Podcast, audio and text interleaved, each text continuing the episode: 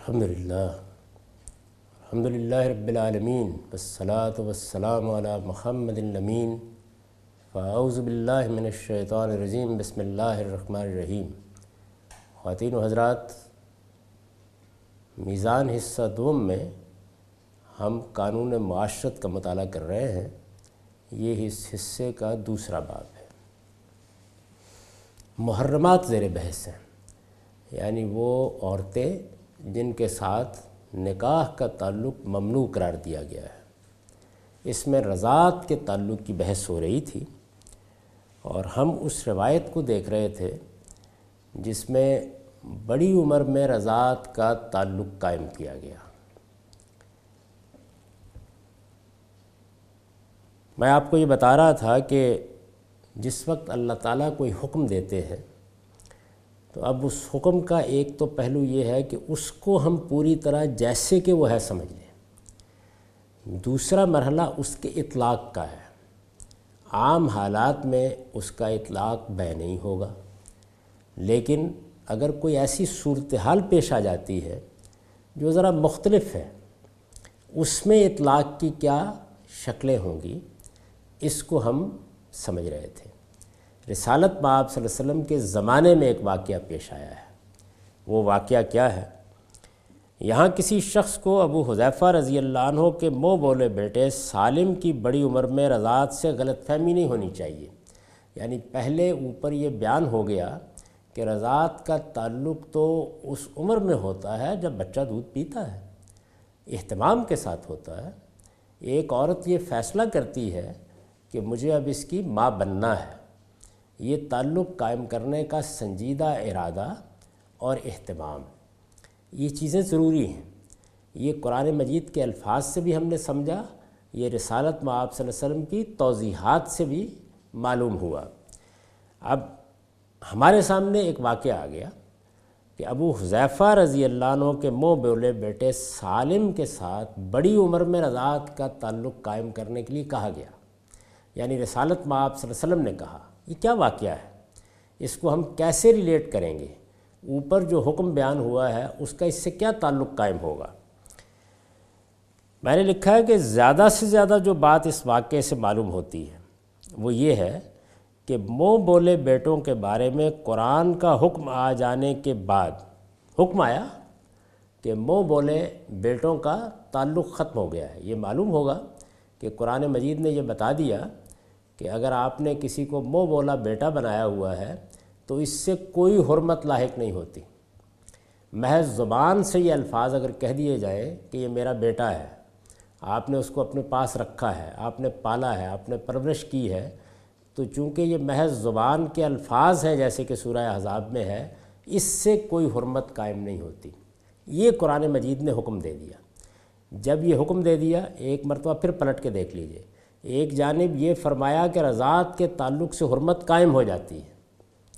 اس سے یہ بات واضح کی کہ یہ تعلق حقیقی ہونا چاہیے۔ حقیقی تعلق یا بطن سے جنم لینے سے قائم ہوتا ہے یا چھاتیوں سے دودھ پینے سے قائم ہوتا ہے۔ تو حقیقی تعلق کو قبول کر لیا گیا۔ لیکن محض زبان سے کہہ دینا کہ یہ میرا بیٹا ہے، قرآن مجید نے اس تعلق کو قبول نہیں کیا۔ اب ایک طرف رضاعت کا یہ معاملہ سامنے رکھیے۔ دوسری جانب ان احکام کو سامنے رکھیے جو قرآن مجید نے مرد و زن کے اختلاط سے متعلق دیے ہیں اور وہ سورہ نور میں ہے۔ اور تیسری جانب احزاب کے اس حکم کو پیش نظر رکھیے کہ مو بولا بیٹا حرمت کے پہلو سے کوئی حقیقت نہیں رکھتا۔ چنانچہ یہ معلوم ہے کہ رسالت باب صلی اللہ علیہ وسلم کو بھی جب آپ نے اپنے مو بولے بیٹے کی متعلقہ سے نکاح کیا تو ہدف متان بنایا گیا۔ قرآن مجید نے اس پر بھی تبصرہ کرتے ہوئے بتا دیا کہ نہیں، اس سے کوئی تعلق قائم نہیں ہوتا۔ تو ایک چیز جس کو قرآن نے تسلیم نہیں کیا لیکن وہ معاشرے میں تسلیم کی جا رہی تھی، پہلے سے مانی جا رہی تھی، اس سے مسئلہ پیدا ہوا ہے۔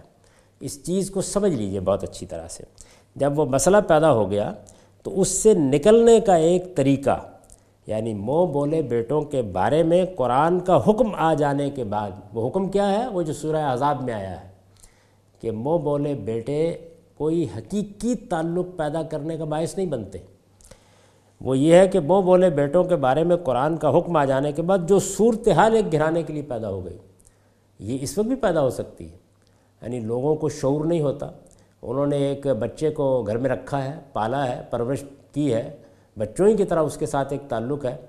اب اس کے بعد آگے کچھ احکام مترتب ہونے ہیں۔ میں مثال دیتا ہوں۔ مثال کے طور پر جب وہ جوان ہو جائے گا تو مرد و زن کے اختلاط کے جو آداب بتائے گئے ہیں، ان میں کیا صورت ہوگی؟ اسی طرح یہ مسئلہ پیدا ہوگا کہ اب میراث تقسیم ہونی ہے، تو کیا اس کو بیٹا مان کر حصہ دیا جائے گا؟ حرمتیں قائم ہونی ہیں یعنی جن کی بنیاد پر ایک عورت سے نکاح ممنوع ہونا ہے، ایک سے اجازت دینی ہے۔ یہاں کیا صورتحال پیدا ہوگی؟ تو یہ وہ چیزیں ہیں کہ جو جس وقت لوگ اس طرح کی کوئی غلطی کریں گے یا کوئی غلط رواج قائم کر لیں گے تو سامنے آ جائیں گے۔ یعنی ایک طرف اللہ کی شریعت ہے اور دوسری جانب ایک رواج ہے۔ رواج یہ تھا کہ مو بولے بیٹے کے تعلق سے بھی ایک طرح کی حرمتیں قائم ہو جاتی تھیں۔ اور لوگ اسی طرح ان کو لیتے تھے، جس طرح کے اپنے سگے بیٹوں کو لیتے ہیں۔ قرآن مجید نے رضاعت کے تعلق کو حرمتوں کے معاملے میں تسلیم کیا، اس کی تصویب کر دی۔ لیکن اس تعلق کو قبول نہیں کیا۔ جب قبول نہیں کیا، تو آج کے بعد تو لوگ قائم کرتے وقت دس مرتبہ سوچیں گے۔ اگرچہ ہمارے معاشرے میں اب بھی نہیں سوچتے، اس لیے کہ دین کا علم نہیں ہے۔ لیکن اس سوسائٹی میں، جس میں رسالت میں آپ صلی اللہ علیہ وسلم خود موجود ہیں، اگر یہ صورتحال پیدا ہو تو کیا کیا جائے؟ تو اس سے نکلنے کا ایک طریقہ رسول اللہ صلی اللہ علیہ وسلم نے انہیں بتایا ہے، اسے کسی مستقل حکم کی بنیاد نہیں بنایا جا سکتا۔ یہ میں نے توجہ دلائی ہے، تنبیہ کی ہے کہ جو مستثنیات ہوتی ہیں، ان کو اسی جگہ رکھ کے سمجھنا چاہیے اور مستثنیات قائم کرنی پڑتی ہیں۔ اس لیے کہ جب آپ کوئی حکم دیتے ہیں، کوئی شریعت کا قاعدہ بتاتے ہیں، تو ہوا میں معلق نہیں رہ جائے گا، اس کو زمین پر اترنا ہے۔ اگر کوئی حکم دیا گیا ہے تو وہ زمینی حقائق سے متعلق ہوگا اور یہ تعلق قائم کرنے کے کئی مراحل ہو سکتے ہیں۔ یہی چیز ہے جس کو نہ سمجھنے کی وجہ سے لوگ لونڈی اور غلاموں کے معاملے کا بھی ٹھیک ادراک نہیں کر پاتے۔ یہ ایک معاشرہ ہے، ہمارے سامنے موجود ہے۔ دین کا ایک حکم واضح ہو گیا۔ اب اس حکم کا اطلاق کرنا ہے۔ میں اس کی ایک اور مثال دیتا ہوں۔ جب کوئی شخص مجھ سے یہ پوچھے گا کہ میں کسی عورت سے شادی کرنے جا رہا ہوں یا کوئی عورت پوچھے گی کہ میں کسی مرد سے شادی کرنے جا رہی ہوں، تو میں اس کو دین کے احکام بتاؤں گا۔ اسے یہ بتاؤں گا کہ شادی کس سے ہو سکتی ہے اور کس سے نہیں ہو سکتی۔ اس میں ظاہر ہے کہ کفر و ایمان یا اسلام اور غیر اسلام کے معاملات بھی زیر بحث آ جائیں گے۔ لیکن ایک ہندو عورت مسلمان ہو جاتی ہے، ایک مسیحی عورت مسلمان ہو جاتی ہے۔ اب اس کی پہلے سے شادی ہوئی ہوئی ہے۔ نکاح ہوا ہوا ہے، اس کا کوئی شوہر بھی ہے، کیا اس حکم کا اطلاق اس پر بھی کر دیا جائے گا؟ یعنی جو بات اللہ تعالیٰ نے کہی، کیا اس کا اطلاق کیا جائے گا؟ یہ وہ مسئلہ ہے کہ جہاں پھر مستثنیات وجود میں آتی ہیں۔ یعنی اب حالات دیکھے جائیں گے، معاملات دیکھے جائیں گے، ہو سکتا ہے کچھ مہلت دی جائے۔ ایسا ہی ہوا یعنی خود اللہ تعالیٰ نے بھی دی۔ مشرقین پہلے دن سے موجود تھے، خود رسالت میں آپ صلی اللہ علیہ وسلم کی اپنی بیٹیاں ان کے ساتھ بیاہی ہوئی تھیں۔ لیکن معاملات کو ایک خاص جگہ پر جا کر ختم کیا گیا۔ تو ہم بھی جب کسی معاشرے میں یہ معاملات کرتے ہیں، تو یہ وہ جگہ ہے کہ جہاں سے پھر یہ دیکھا جاتا ہے کہ اب اس حکم کا اطلاق کرنا ہے۔ اطلاق میں حالات کی رعایت ناگزیر ہوتی ہے۔ یہ حضور نے بھی کی۔ یعنی ایک بچہ ہے، اس کو پرورش کیا گیا ہے، منہ بولا بیٹا بنایا گیا ہے، وہ گھر میں رہتا ہے۔ گھر کے سب افراد اس کو اسی حیثیت سے دیکھتے بھی ہیں، سمجھتے بھی ہیں۔ ایک رواج قائم ہے معاشرے کے اندر، اس میں اللہ تعالیٰ نے وضاحت فرما دی کہ نہیں، اس سے کوئی تعلق قائم نہیں ہوتا۔ اب اس وضاحت کو فرما دینے کے بعد آئندہ سے جو معاملات ہوں گے وہ تو ہوں گے۔ اس وقت جو کچھ ہو چکا ہے، اس میں کیا کیا جائے؟ تو جو صورتحال پیدا ہوئی، اس سے نکلنے کا ایک طریقہ حضور نے بتایا۔ یہ نکلنے کے طریقے کی حیثیت سے تو ہمیں بتاتا ہے کہ اشتہاد کیسے کیا جاتا ہے، اطلاق کیسے کیا جاتا ہے۔ یعنی یہ روایت اگر درست ہے، میں اس کو درست مان کر گفتگو کر رہا ہوں اور میرے نزدیک کوئی وجہ نہیں ہے کہ اس کا انکار کیا جائے۔ تو یہ روایت اگر مان لی جائے تو یہ ہمیں یہ بتا رہی ہے اور یہی چیز ہے کہ جو اخبار احاد میں رسالت میں آپ صلی اللہ علیہ وسلم کے احکام، فیصلوں، مشوروں اور ترغیبات سے سمجھنی چاہیے۔ یعنی دین جو نبی صلی اللہ علیہ وسلم نے دیا ہے، اس کو حالات پر کس طریقے سے اپلائی کرنا ہے، یہ بتا رہے ہیں۔ تو یہاں ایک صورت حال ہے جس سے نکلنے کا طریقہ آپ نے بتایا۔ اس سے نکلنے کا ایک طریقہ رسول اللہ علیہ وسلم نے انہیں بتایا ہے، اسے کسی مستقل حکم کی بنیاد نہیں بنایا جا سکتا۔ یعنی اب یہ بڑی غلطی ہوگی کہ یہ کہا جائے کہ چونکہ روایت میں یہ بات آ گئی ہے، اس وجہ سے ہم بڑی عمر میں بھی رضاعت کا تعلق قائم کر سکتے ہیں۔ یہ بات نہیں ہے۔ رضاعت کا تعلق بچپنی میں قائم ہوگا، اسی عمر میں قائم ہوگا جس میں ایک بچے کو گود لیا جاتا ہے۔ اسی اہتمام سے قائم ہوگا جس کا اوپر ذکر کیا جا چکا ہے۔ اصل قانون یہی ہے۔ ایک ایسی صورتحال سے نکلنے کے لیے جو ایک معاشرے کے رواج کے نتیجے میں پیدا ہوئی، رسول اللہ علیہ وسلم نے اس سے نکلنے کے لیے اس حکم کو استعمال کیا۔ وہ واقعہ کیا ہے؟ تو میں نے عرض کیا کہ اسے کسی مستقل حکم کی بنیاد نہیں بنایا جا سکتا۔ اس کے مستثنیات ہی میں رکھا جائے گا۔ یعنی واقعے کو پہلے تحقیق کی کسوٹی پر پرکھا جائے گا۔ اگر رسالت میں آپ صلی اللہ علیہ وسلم کی طرف اس کی نسبت ٹھیک ہے، تو پھر اب یہ دیکھا جائے گا کہ یہ واقعہ کیوں ہوا ہے۔ یہی میں اس جانب بھی توجہ دلاتا ہوں کہ واقعات سے قانون اخذ نہیں کیا جاتا۔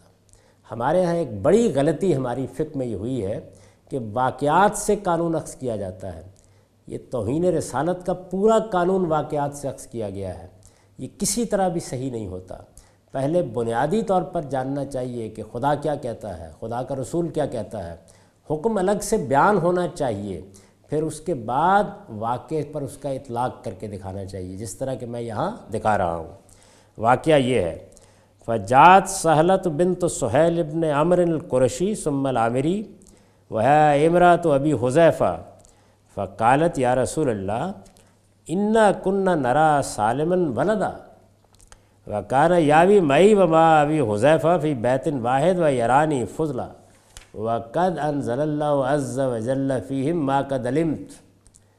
فقیف ترافی فقال لہ النبی صلی اللہ علیہ وسلم، ارضی یہ ابو داود کی روایت ہے۔ اس کا ترجمہ یہ ہے کہ ابو حذیفہ کی بیوی اور سہیل بن عمر قرشی عامری کی بیٹی سہلہ حضور صلی اللہ علیہ وسلم کی خدمت میں حاضر ہوئیں اور عرض کیا، یا رسول اللہ ہم تو سالم کو اپنا بیٹا ہی سمجھتے تھے۔ یعنی یہی ہوگا۔ آج بھی ہم دیکھتے ہیں کہ بہت سے لوگ ہیں جنہوں نے کسی بچے کو اڈاپٹ کیا ہوتا ہے، لے پالک بنا لیا ہوتا ہے، وہ آتے ہیں اور وہ آ کر یہی کہتے ہیں کہ ہم تو ایسے ہی سمجھتے تھے۔ اب کسی نے بتایا کہ اس سے تو کوئی حرمت قائم نہیں ہوتی۔ یعنی اب کسی نے بتایا۔ تو بعض اوقات ایسا ہوتا ہے کہ کسی معاشرے میں دین آتا ہے اور بعض اوقات ایسا ہوتا ہے کہ دین موجود ہوتا ہے لیکن لوگ اس سے واقف نہیں ہوتے۔ تو یہ صورتحال پیش آ جاتی ہے۔ یا رسول اللہ، ہم تو سالم کو اپنا ہی بیٹا سمجھتے تھے۔ وہ میرے اور ابو حذیفہ کے ساتھ ایک ہی گھر میں رہتا تھا اور مجھے گھر کے کپڑوں میں دیکھتا تھا۔ یعنی یہ اس بے تکلفی کی تصویر ہے جو ظاہر ہے کہ بیٹوں کے ساتھ، بچوں کے ساتھ ہوتی ہے۔ تو انہوں نے کہا کہ ہم تو ایک ہی گھر میں رہتے تھے، اس کو اپنا بیٹا ہی سمجھتے تھے۔ اور جیسے گھر میں بے تکلفی میں کچھ لباس پہنا ہوتا ہے، ظاہر ہے کہ اس میں وہ اہتمام نہیں ہوتا۔ تو ایسے ہی جیسے میرے بچے دیکھتے ہیں، اسی طرح یہ مجھ کو دیکھتا تھا۔ تو اب اب کیا ہوا؟ انہوں نے کہا کہ اللہ تعالیٰ نے جو حکم ان لڑکوں کے متعلق نازل کیا ہے، وہی سورہ عذاب کا حکم کہ اس سے تو کوئی حرمت قائم نہیں ہوتی، کوئی تعلق قائم نہیں ہوتا۔ یہ محض تمہاری زبان کے الفاظ ہیں۔ تو انہوں نے کہا کہ اللہ تعالیٰ نے جو حکم ان لڑکوں کے متعلق نازل کیا ہے، اس سے آپ واقف ہیں۔ اب بتائیے، اس معاملے میں آپ کا کیا ارشاد ہے؟ یعنی اس طرح انہوں نے، ایک نیک بیوی نے، ایک صحابیہ نے ایسے اپنے پیغمبر سے آ کر پوچھا کہ یہ حکم نازل ہو گیا ہے، میرے لیے یہ صورتحال پیدا ہوئی ہے، اب میں اس میں کیا کروں؟ یعنی تعلق موجود ہے اور یہ ایسے نہیں توڑا جا سکتا۔ نبی صلی اللہ علیہ وسلم نے فرمایا، اسے اپنا دودھ پلا دو۔ ظاہر ہے کہ اس خاص صورتحال میں ممکن ہے اس وقت ان کی گود میں کوئی بچہ ہو، تو انہوں نے کہا کہ اسے اپنا دودھ پلا دو۔ گویا یہ تعلق قائم کرنے کا ایک طریقہ، ایک خاص صورتحال میں بتایا گیا۔ روایت کی نسبت اگر رسالت میں آپ صلی اللہ علیہ وسلم کی طرف صحیح ہے، تو اسے اس جگہ رکھنا چاہیے اور اس سے یہ اجتہادی اصول سیکھنا چاہیے کہ جب دین کے احکام بیان ہوں گے تو ان کے اطلاق میں اس چیز کا لحاظ رکھا جائے گا کہ اس وقت کس صورتحال پر ہم اس کا اطلاق کر رہے ہیں۔ لہٰذا یہ بالکل قطعی ہے کہ رضاعت کے لیے دودھ کی عمر اور دودھ پلانے کا اہتمام دونوں ضروری ہے یعنی اصل قانون کیا ہے؟ اصل قانون یہ ہے کہ دودھ پلانے کی عمر بھی ہونی چاہیے اور دودھ پلانے کا اہتمام بھی ہونا چاہیے۔ ایک دو گھونٹ کسی موقع پر کسی بچے میں کہ منہ میں اتار دینے سے رضاعت کا تعلق قائم نہیں ہوتا۔ لہذا یہ بالکل قطعی ہے کہ رضاعت کے لیے دودھ کی عمر اور دودھ پلانے کا اہتمام دونوں ضروری ہیں۔ اور اس سے وہ سب رشتے حرام ہو جاتے ہیں جو نسبی تعلق سے حرام ہوتے ہیں۔ یعنی وہ سب رشتے حرام ہو جاتے ہیں۔ پیچھے پلٹ کر دیکھیے، قرآن مجید نے صرف دو رشتوں کا ذکر کیا تھا۔ ایک امہات و کم اللاتی اردانکم تمہاری وہ مائیں جنہوں نے تم کو دودھ پلایا ہے۔ وہ اخوات و کم من الرضا اور رضاعت کے تعلق سے تمہاری بہنیں۔ لیکن میں یہاں یہ عرض کر رہا ہوں، لہٰذا یہ بالکل قطعی ہے کہ رضاعت کے لیے دودھ کی عمر اور دودھ پلانے کا اہتمام دونوں ضروری ہیں اور اس سے وہ سب رشتے حرام ہو جاتے ہیں جو نسبی تعلق سے حرام ہوتے ہیں۔ اب اس کا استدلال سنیے۔ قرآن کا مدعا یہی ہے یعنی جو میں نے اس کا مدعا بیان کیا کہ سب رشتے حرام ہو جاتے ہیں، میں یہ عرض کر رہا ہوں کہ قرآن کا مدعا یہی ہے۔ لیکن اس کے لیے عربیت کا جو اسلوب اختیار کیا گیا ہے یعنی ایک الفاظ ہے اور ایک اسلوب ہے۔ ہر زبان کے اندر کچھ اسالیب ہوتے ہیں جو خود معنی آفرینی کا کام کرتے ہیں، وہ معنی پیدا کر دیتے ہیں۔ ایک وہ معنی ہے جو الفاظ میں ادا کر دیے گئے اور جس اسلوب میں ادا کیے گئے، اس سے ایک معنی پیدا ہو گئے۔ قرآن کا مدعا یہی ہے، لیکن اس کے لیے عربیت کا جو اسلوب اختیار کیا گیا ہے وہ یہ ہے کہ الفاظ و کرائن کی دلالت اور حکم کے عقلی تقاضے جس مفہوم کو آپ سے آپ واضح کر رہے ہیں اسے الفاظ میں بیان نہیں کیا جاتا۔ یعنی الفاظ میں ایک بات بیان ہوئی اور ان الفاظ سے کچھ ایسے کرائن پیدا ہو گئے، یا وہ بات جب کہی گئی تو عقل نے فوری طور پر دوسری جگہ اس کا اطلاق کر دیا۔ اب قرآن کا اسلوب یہ ہے کہ اسے پھر لفظوں میں بیان کرنے کی ضرورت نہیں ہوتی۔ اس کو خود سمجھنا چاہیے۔ یہ وہ چیزیں ہیں کہ جو دین کے طالب علموں کو اپنے سامنے رکھنی چاہیے۔ اللہ تعالیٰ کوئی حکم بیان کرتے ہیں، ایک پہلو یہ ہے۔ اس کے لیے جو اسلوب اختیار کیا گیا، جو الفاظ استعمال کیے گئے، وہ کچھ معنی پیدا کر دیتے ہیں۔ جیسے ہم نے پیچھے لفظ رضاعت کو دیکھا، جیسے ہم نے امہات کے لفظ کا استعمال رضاعت کے تعلق میں دیکھا، اس سے ایک معنی پیدا ہو گئے۔ وہ معنی ہم نے سمجھے اور یہ جانا کہ اس سے قرآن مجید کا کیا مدعا واضح ہوتا ہے۔ بالکل اسی طرح کی صورتحال یہاں پر بھی ہے۔ قرآن مجید نے کچھ الفاظ استعمال کیے ہیں، ان سے کچھ عقلی تقاضے پیدا ہو گئے۔ تو اب وہ عقلی تقاضے مان لیے جائیں گے اور یہ سمجھا جائے گا کہ متکلم کے پیش نظر یہی تھا۔ لیکن اس نے الفاظ ایسے استعمال کیے ہیں جن سے یہ بات پہنچ گئی، اس کا ابلاغ ہو گیا، لیکن اسے لفظوں میں بیان کرنے کی ضرورت نہیں ہے۔ اس اسلوب کی یا ان اسالیب کی مثالیں آپ کو قرآن مجید میں جگہ جگہ ملیں گی۔ وہ یہ ہے کہ الفاظ و کرائن کی دلالت اور حکم کے عقلی تقاضے جس مفہوم کو آپ سے آپ واضح کر رہے ہوں، اسے الفاظ میں بیان نہیں کیا جاتا۔ یہ میں نے نیچے ایک نوٹ لکھا ہے کہ اس اسلوب کو سمجھنے کے لیے دیکھیے اسی کتاب میں اصول و مبادی۔ یہ میں وضاحت کر چکا ہوں۔ ارشاد فرمایا ہے وہ امہات و کم اللاتی اردان کم و اخوات و کم من رضا اب اصل الفاظ کیا ہیں؟ اصل الفاظ یہ ہیں، تمہاری وہ مائیں بھی حرام ہیں جنہوں نے تمہیں دودھ پلایا۔ وہ امہات و کم اللاتی اردان کم و اخوات و کم من رضا اور رضاعت کے اس تعلق سے تمہاری بہنیں بھی۔ میں نے لکھا ہے، اس میں دیکھ لیجیے، رضائی ماں کے ساتھ رضائی بہن کو بھی حرام قرار دیا گیا ہے۔ یعنی قرآن مجید نے صرف یہ نہیں کہا کہ وہ تمہاری مائیں جنہوں نے تمہیں دودھ پلایا ہے، اس کے ساتھ ایک رشتے کا اضافہ کر دیا ہے۔ اس میں دیکھ لیجیے، رضائی ماں کے ساتھ رضائی بہن کو بھی حرام قرار دیا گیا ہے۔ بات اگر رضائی ماں ہی پر ختم ہو جاتی یعنی اگر قرآن مجید صرف یہ کہتا کہ وہ مہات و کملتی تمہاری وہ مائیں بھی حرام ہیں جنہوں نے تمہیں دودھ پلایا۔ بات اگر رضائی ماں ہی پر ختم ہو جاتی تو اس میں بے شک کسی اضافے کی گنجائش نہ تھی۔ یعنی اب کیا ہوتا؟ اب یہ ہوتا کہ ہم یہ کہتے کہ جس عورت کی چھاتیوں سے دودھ پیا ہے، وہی حرام ہے۔ تو کوئی اور رشتہ نہیں ہے جس سے یہ تعلق قائم ہوا ہو۔ تو اس وجہ سے یہ حکم یہیں رک جاتا۔ اس میں توسیع نہیں ہو سکتی تھی۔ لیکن رضاعت کا تعلق اگر ساتھ دودھ پائے پینے والی کو بہن بنا دیتا ہے یعنی ایک اور بچی نے ساتھ ہی دودھ پیا ہے۔ یہ دیکھیے، اس بچی کے ساتھ اس کے سوا کوئی تعلق نہیں ہے کہ اس نے اسی عورت کا دودھ پیا ہے۔ لیکن رضاعت کا تعلق اگر ساتھ دودھ پینے والی کو بہن بنا دیتا ہے تو عقل تقاضا کرتی ہے کہ رضائی ماں کے دوسرے رشتوں کو بھی حرمت لازمن حاصل ہو۔ یعنی اب معاملہ براہ راست دودھ پینے سے آگے بڑھ گیا۔ تو جب اس عورت کے ساتھ بیٹی کے تعلق سے یہ بہن بن گئی ہے، تو باقی تعلقات کو قائم ہونے سے کس عقلی دلیل سے روکا جائے گا؟ یہ ہے وہ چیز جس کو میں نے اوپر بیان کیا کہ عقلی اقتضاء پیدا ہو جاتا ہے۔ تو اب اس کو الفاظ میں بیان کرنے کی ضرورت نہیں ہوتی۔ قرآن مجید ہم کو تدبر کی تربیت دیتا ہے تاکہ ہم سمجھیں اس کی وجہ یہ ہے کہ یہ کچھ چیزیں وہ ہیں کہ جن میں بنیادی احکام بیان کر دیا اور اللہ کے پیغمبر نے واضح کر دیا۔ لیکن ایسی صورتحال بھی ہو سکتی ہے کہ جسے جس میں ہمیں ان احکام کا اطلاق کرنا ہو۔ بہت سے نئے مسائل پیش آ جائیں گے۔ تو ان میں اللہ کے دین یا اس کے منشا یا اس کے مدعا کا اطلاق کیسے کرنا ہے، اس کی تربیت ہو جائے گی۔ بات اگر رضائی ماہی پر ختم ہو جاتی تو اس میں بے شک کسی اضافے کی گنجائش نہ تھی۔ لیکن رضاعت کا تعلق اگر ساتھ دودھ پینے والی کو بہن بنا دیتا ہے تو عقل تقاضا کرتی ہے کہ رضائی ماں کے دوسرے رشتوں کو بھی یہ حرمت لازماً حاصل ہو۔ دودھ پینے میں شراکت یعنی اب ہوا کیا ہے؟ یہ نہیں ہے کہ اس کے ساتھ کوئی براہ راست تعلق پیدا ہوا، اس بچی کے ساتھ جس کو بہن بنا دیا گیا ہے۔ دودھ پینے میں شراکت ہو گئی ہے۔ دودھ پینے میں شراکت کسی عورت کو بہن بنا سکتی ہے۔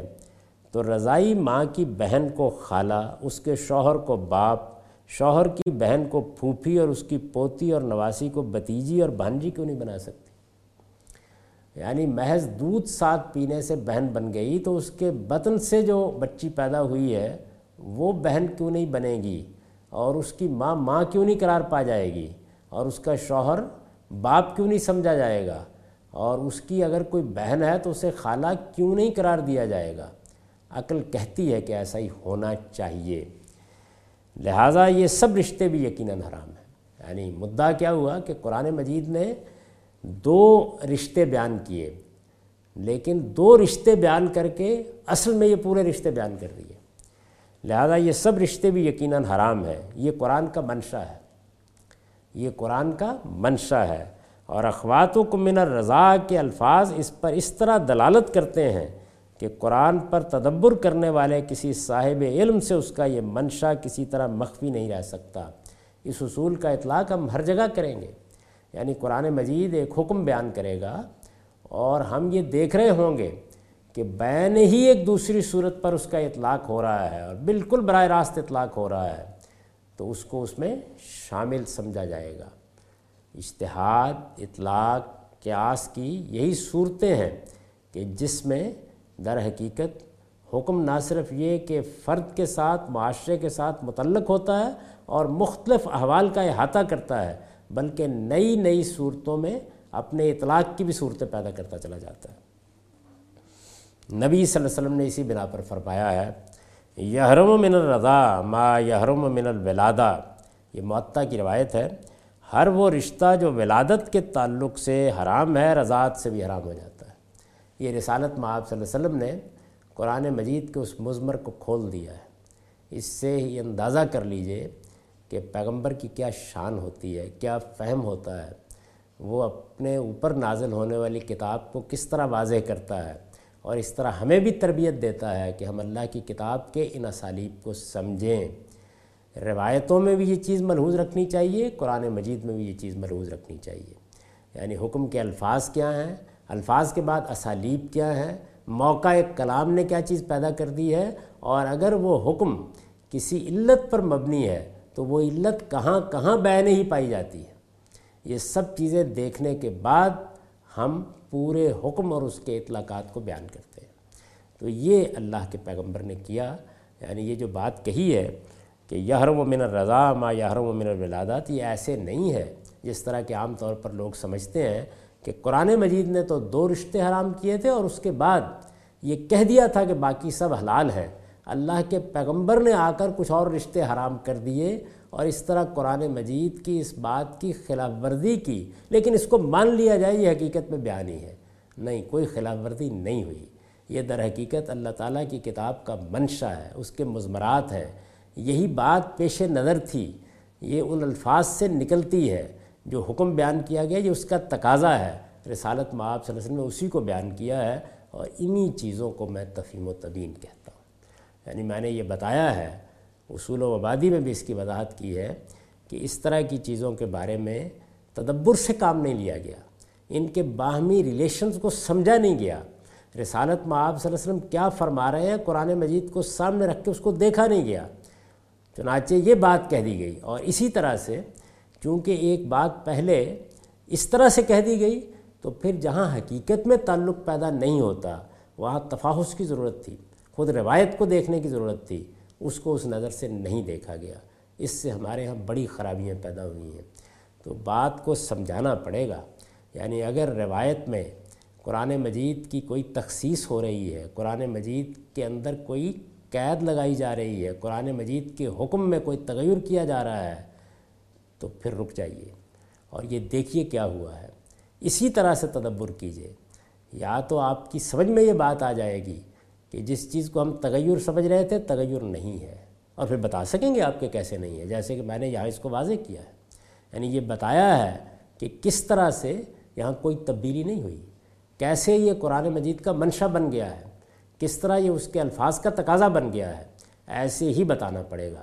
امام شافعی جب یہ اصرار کرتے ہیں کہ قرآن مجید سے متعلق اگر کوئی روایت سامنے آتی ہے تو ہم اس کو بیان ہی سمجھیں گے، تو یہ بات تو بالکل ٹھیک ہے کہ خدا کا پیغمبر بیان سے آگے نہیں بڑھ سکتا۔ تفہیم و تبین ہی ہوگی اخبار احاد میں۔ اصول میں یہ بات بالکل درست ہے، لیکن امام بہت سے موقعوں کے اوپر یہ تعلق واضح نہیں کر پاتے۔ اس سے دروازہ کھلا ہے، اس چیز کا کہ لوگوں نے بعض ایسے اصول قائم کر لیے کہ اخبار احاد سے تخصیص ہو جاتی ہے، تقید ہو جاتی ہے، اخبار احاد سے تحدید ہو جاتی ہے، یہ سب کچھ ہوتا ہے۔ لیکن کیسے ہوتا ہے؟ جب بیان کا تعلق اسٹیبلش کر دیا جائے۔ یعنی وہ نتیجے کے طور پر تخصیص ہوتی ہے، وہ نتیجے کے طور پر تحدید ہوتی ہے، اس میں اصل حکم میں ادنا درجے کا کوئی تغیر بھی نہیں ہوتا۔ یعنی وہ تخصیص اصل میں خود کلام کے اندر موجود ہوتی ہے، جس کو بیان کر دیا جاتا ہے۔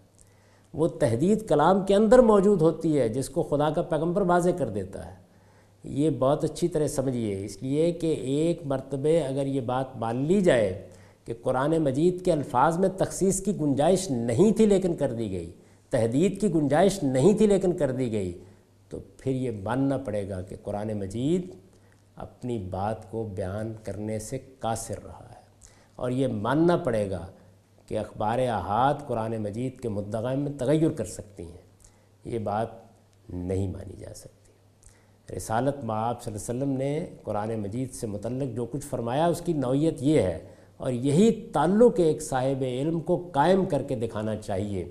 اس کے بعد مانا جائے گا، اور اگر ایسا نہیں ہے تو پھر روایت کے معاملے میں توقف کیا جائے گا، اور جو بات قرآن سے سمجھ میں آ رہی ہے، اسی پر عمل کیا جائے گا۔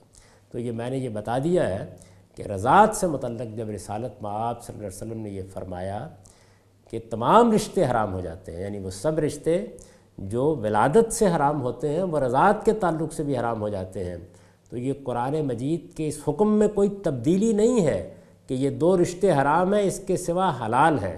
نہیں، ان دو رشتوں کے اندر کچھ چیزیں مضمر تھیں، ان کو اللہ کے پیغمبر نے کھول دیا ہے اور میں نے ان کی وضاحت کر دی ہے۔ اقول و قولی حاضہ وسطر اللہ علی ولکم ولسائر المؤمنین۔